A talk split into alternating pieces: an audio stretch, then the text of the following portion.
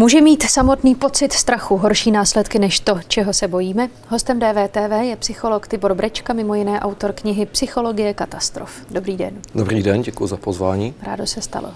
Máte strach z koronaviru? Tak eh, určité pocity strachu zažívám také. Otázka je, jestli plynou přímo z koronaviru a nějakého objektivního ohrožení, nebo z toho, co se kolem koronaviru kolem nás děje. A osobně se domnívám, že mé pocity plynou spíše z toho druhého. A ty vaše pocity se potom promítají tak, že, že jste skoupil třeba všechny roušky dostupné nebo všech, veškerou rýži a těstoviny, co jste v blízkosti svého bydliště našel? Ne, ne, touto cestou jsem se nevydal, neskupoval jsem ani roušky, ani rýži že ale ta obecná atmosféra, kterou třeba zaznamenává v médiích nebo i venku, když se pohybují mezi lidmi, tak eh, přece jenom je tam cítit určitá, určitá změna oproti té normalitě i v těch supermarketech, které jste zmínila. Eh, v některých, když se opravdu podíváte na regály třeba s rýží nebo jinými trvanovými potravinami, tak je vidět, že lidé, někteří lidé asi mají tendence se nějakým způsobem zásobit. Vnímáte připravit. to jako iracionální nebo dokonce hysterickou reakci? Hysterickou ne, ale do určité míry iracionální ano. Iracionální. Iracionální. Davové psychóze podlehli Češi podle ministra zdravotnictví Adama Vojtěcha. Takže ta panika a hysterie už nastaly. Podle vás tedy Češi upadli do davové psychózy. Tak jak to vnímám z médií, nějaké zprávy, jestli jsou tedy všechny autentické, tak uh, trošku mám pocit, že, že ano. Co s tím? Nebo se pan ministr mílí? Já si myslím, že pan ministr ten termín davová psychóza asi používá v, ve více zlidovělém smyslu. Ano, za to možná může moje návodná otázka. davová psychóza ještě určitě nenastala. Můžeme vidět změnu v chování lidí, ale rozhodně to není alespoň zatím, díky bohu, že nějaká davová psychóza. Tak davová... co by se muselo stát, aby to už tou davovou psychózou bylo z pohledu psychologa? Musel by se vytvořit DAV, což znamená speciální sociální agregát, ve kterém je téměř nulová komunikace, dochází k rozpadu interpersonálních vazeb. DAV je opravdu velice, velice vzácný fenomén. To, co pan ministr asi má na mysli, je určité vzedmutí e, specifických reakcí v rámci populace, v rámci lidí k určitému vzedmutí nebo specifickým nestandardním reakcím dochází, ale určitě bych to ještě nenazýval davovou psychózou, protože už jenom to slovo psychóza má v sobě uh, onen význam, že lidé nejsou úplně schopni kontrolovat, co se děje a oni se zatím do značné míry kontrolují. Je vůbec v silách kohokoliv, ať už politiků, médií, odborníků, uklidnit ty, kteří už panice propadli? Je, protože já se osobně domnívám, že ještě není tolik lidí, kteří by byli v nějaké panice. Máme takzvanou Kuprovu škálu nějakého uvědomění si rizika, kde se pohybujeme v nějakých pěti stupních, až ten poslední pátý, ten černý, jsou opravdu lidé v panice, v té pravé, což znamená, že se opravdu chovají velice iracionálně. Oni si v tu chvíli subjektivně myslí, že jejich chování vede k záchraně života, ale ta objektivní realita je bohužel diametrálně odlišná. Tak dalece ještě nejsme, podle mého názoru je možné eh, i ty, řekněme, více vystrašené jedince uklidnit. Možné to je. Průzkum CVVM z prosince loňského roku. Nějaké obavy má 54% Čechů, mm. strach z uprchlíků cítí 21% obyvatel, 19% lidí se bojí o své zdraví, o stav životního mm. prostředí. Eh, proč má víc než polovina lidí z něčeho strach? Víte, my svým způsobem se stále něčeho bojíme. Když bychom šli trochu hlouběji a podívali se na to z pohledu psychodynamiky, tak máme strach, kterého jsme si vědomi, ten je v našem vědomí a dokážeme ho nějak uchopit. A proč pak, to tak je? Protože máme některé potřeby, Pardon, do těch už, potřeb do těch patří třeba potřeba to, že bezpečí. se chceme bát? Ne, ne, ne, do toho patří třeba potřeba bezpečí a orientace a rozumění světu. To jsou takové ty základní, od kterých právě mnoho různých strachů pochází, protože já mám potřebu cítit se bezpečně a orientovat se a rozumět světu. Ve chvíli, kdy se děje něco, co neznám, čemu nerozumím, co je pro mě nelogické, anebo něco, z čeho mám mít třeba i objektivní strach, například pavouk, bouřka a tak dále, tak se objevuje emoce, která vzniká právě z neuspokojení té potřeby. Takže to je ten důvod, proč my svým způsobem stále určitou míru strachu či úzkosti, tam je rozdíl v tom, že u té úzkosti si nejsem úplně přesně vědom, z čeho pochází, ale my vlastně svým způsobem stále určitou míru nějakým způsobem cítíme. Čili život bez strachu se prožít nedá. Existují eh, situace, kdy necítím aktuálně strach, ale že by bylo možné prožít celý lidský život v té, řekněme, jeho průměrné délce 75, 85 let bez strachu.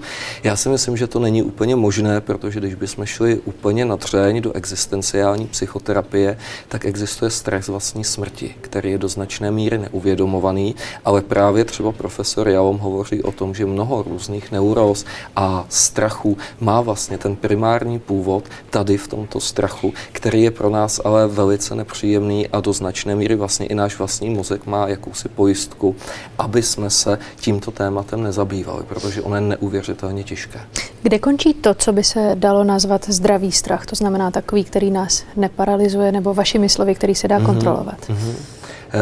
Strach je důležitý ve chvíli, kdy mě dokáže ochránit před nějakou hrozbou začíná být problém ve chvíli, kdy, je, eh, kdy pramení z něčeho, co vlastně není objektivně vzato hrozba. Tam je důležité si uvědomit, že on je rozdíl mezi objektivní realitou, objektivní hrozbou a subjektivním vnímáním té hrozby. My se někdy bojíme něčeho, co objektivně je téměř limitně nulová hrozba, ale my to subjektivně prožíváme jako něco neuvěřitelně ano. ohrožujícího.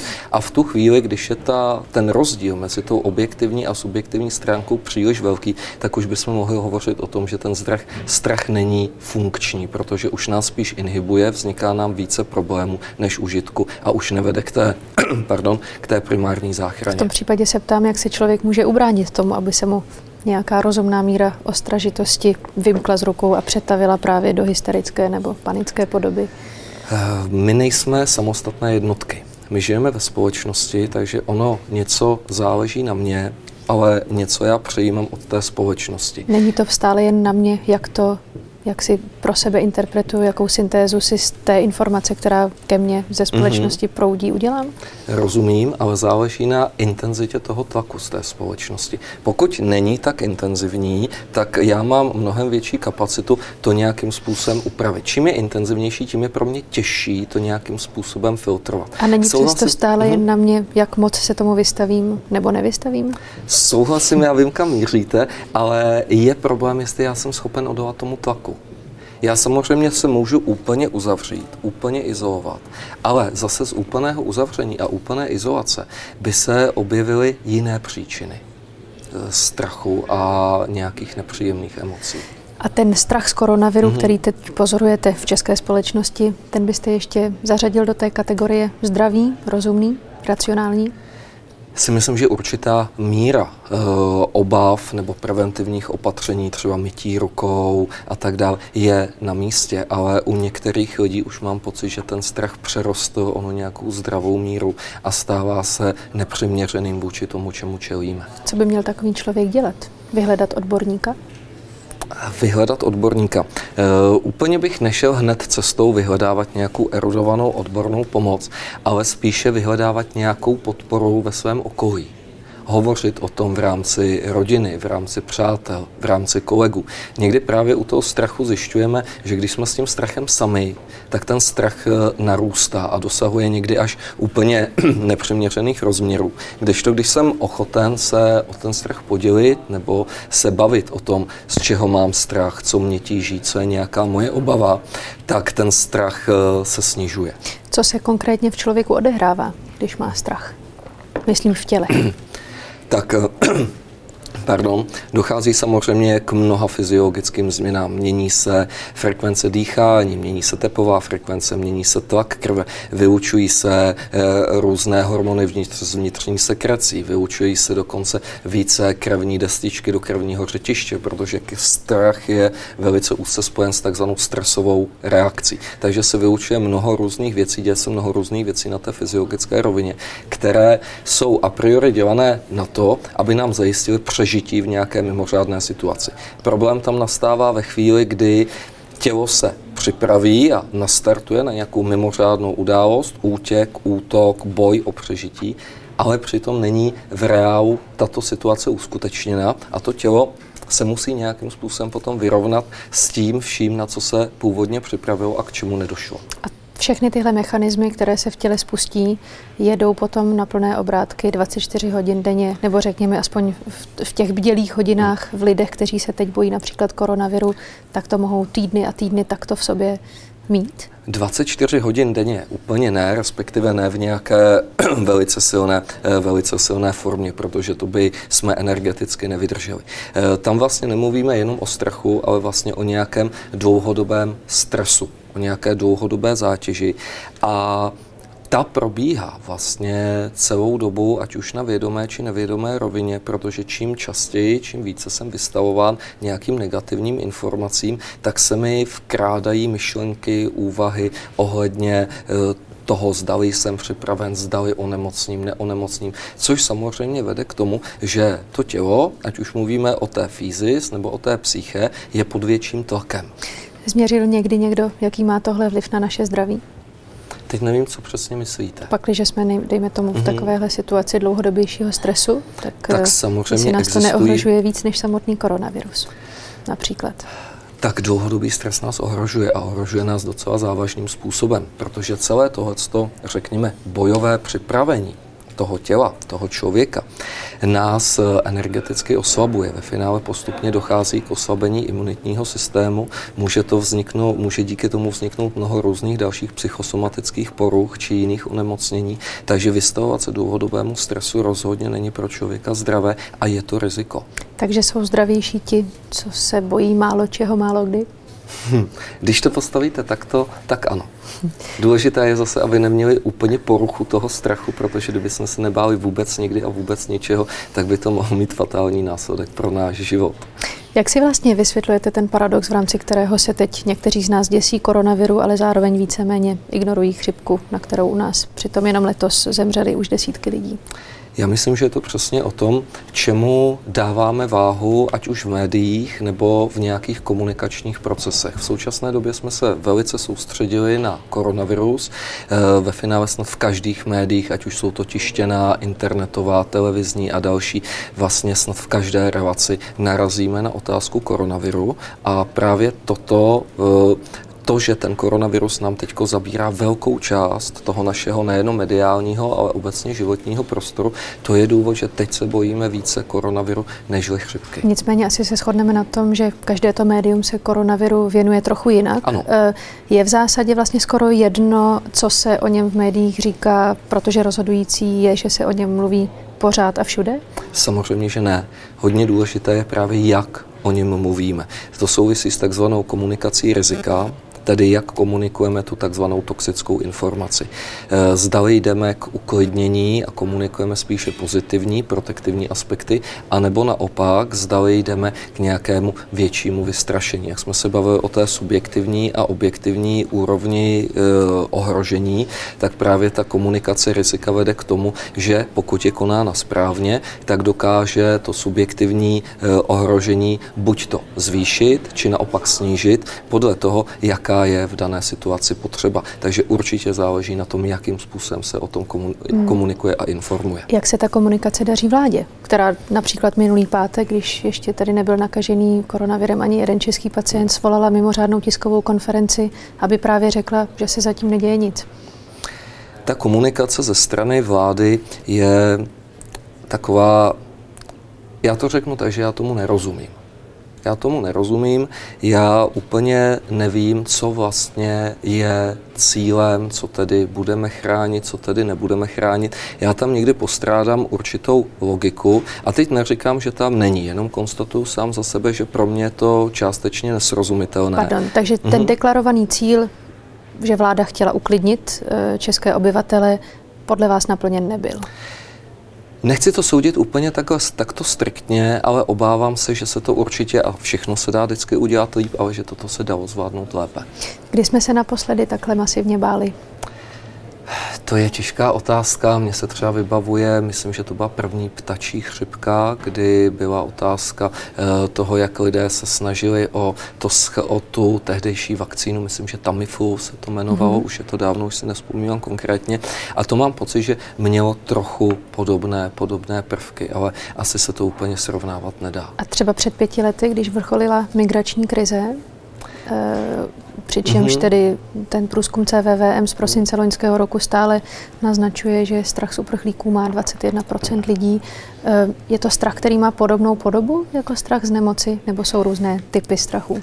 Oni jsou různé typy strachu a obecně ta percepce, to vnímání toho rizika souvisí s různými faktory. V celkem v té teorii máme celkem 15 takových základních a jeden z nich je třeba možnost eh, obrany nebo nějakého rozumného řešení dané situace. Další je třeba dobrovolnost nebo znalost dané problematiky a jsou faktory, které by tyto dvě situace spojovaly, třeba nedostatečná znalost e, situace toho, co se vlastně děje. Zároveň, když bychom porovnávali strach z uprchlíků a strach z koronaviru, tak a teď e, je to čistě subjektivní pocit, ale přece jenom koronavirus, už jenom z toho, že je to virus, tak u mnoho lidí vyvolává obavy, že neví úplně přesně, jak se tomu bránit, protože je to vlastně pro normálního člověka téměř neviditelný faktor, což třeba bych e, chápal chápal, že to může být potom trošku jiná forma strachu, než přece jenom tam zase u těch uprchlíků mohly být nějaké obavy o nějaké masivní eh, skupině lidí, ale přece jenom jakoby nějakých viditelných, hmatatelných lidí. Toto je takový strach z neviditelného, by se do určité míry dalo říct. Dá se vůbec strach jakožto jedna z nejsilnějších lidských emocí účinně rozptýlit? Dá, Dá. Zase musím saturovat, uspokojit tu potřebu bezpečí a orientace a rozumění světu. Takže když cítím strach, tak potřebuju získat informace, potřebuju e, někoho, komu důvěřuji, někomu, komu věřím a pokud se tyto všechny faktory sejdou, tak náš strach se sníží či dokonce úplně rozptýlí. Někdy stačí třeba, a to samozřejmě není případ e, koronaviru, ale obecně u strachu někdy stačí třeba setkání se s tím, čeho se bojím. Jo, to je to hmm. české přísloví, že strach má velké oči a my se někdy bojíme úplně iracionálně něčeho, čeho se vlastně vůbec bát nemusíme. A když jsme v kontaktu najednou v té situaci s tím, čeho jsme se báli, tak vlastně zjišťujeme, že vlastně vůbec není důvod toho, se toho bát, protože to všechno byla nějaká naše představa, nějaká naše fantazie, nějaký náš jakoby vnitřní, vnitřní obraz a ta realita je úplně odlišná. A teď úplně Ale, uh-huh. konkrétně, když se zeptám, jak jste vy dosáhli zmírnění svého vlastního strachu z koronaviru, tak jste to udělal jak? S někým uh-huh. jste si popovídal? Eh, já se snažím trošku filtrovat informace, respektive nevystavovat se více, než je nezbytně nutné nějakým uh, velkým uh, kontinuálním informacím, ať už je to na internetu nebo uh, v televizních médiích, takže samozřejmě snažím se být nějak v kontaktu s tou realitou, co se děje, ale řekněme, že si dávkuji ty zprávy, řekněme nějakých 15, 15 minut denně mi celkem stačí na to, abych zjistil, co se děje, co se neděje, protože předpokládám, že kdyby se opravdu dělo něco závažného, tak jsou cesty, jak jako občany informovat. Takže já to vnímám tady z toho úhlu pohledu a druhá je, eh, snažím se k tomu přistupovat racionálně, takže se dívám na eh, morbiditu, na počet nakažených. Je, je třeba velice zajímavá ta komparace s křipkou, která se nabízí, kde je tam eh, těch nakažených každoročně v řádech 100 tisíců více, než jak máme zatím tady v České republice. Jenom poslední otázka, těch mm-hmm. 15 minut jako kvotu kontaktu se spravodajstvím, to máte nastaveno jenom teď kvůli koronaviru, nebo to je dlouhodobé opatření? Tak já se snažím to mít trošku dlouhodobé, protože obecně velice ovlivňuje kvalitu našeho života, kvalitu naší, e, našich emocí, to, čemu jsme vystavováni. A když se delší dobu vystavují jakýmkoliv negativním informacím, tak ono mě to, ať chci nebo nechci, na vědomé či nevědomé úrovni ovlivňuje. Takže úplně tou cestou pštrosa s hlavou v písku není asi správná cesta. Na druhou stranu zaměřit se stále jen a pouze na negativní zprávy, protože protože bohužel většinou zprávy v Čechách bývají spíše negativní než pozitivní, tak není podle mě úplně, úplně zdravé. Tak dobrou zprávou budíš, že průměrná délka rozhovoru v DVTV má zhruba těch 15 minut. Dnes jsme od tři přetáhli. Já vám děkuji za návštěvu. Já děkuji za pozvání.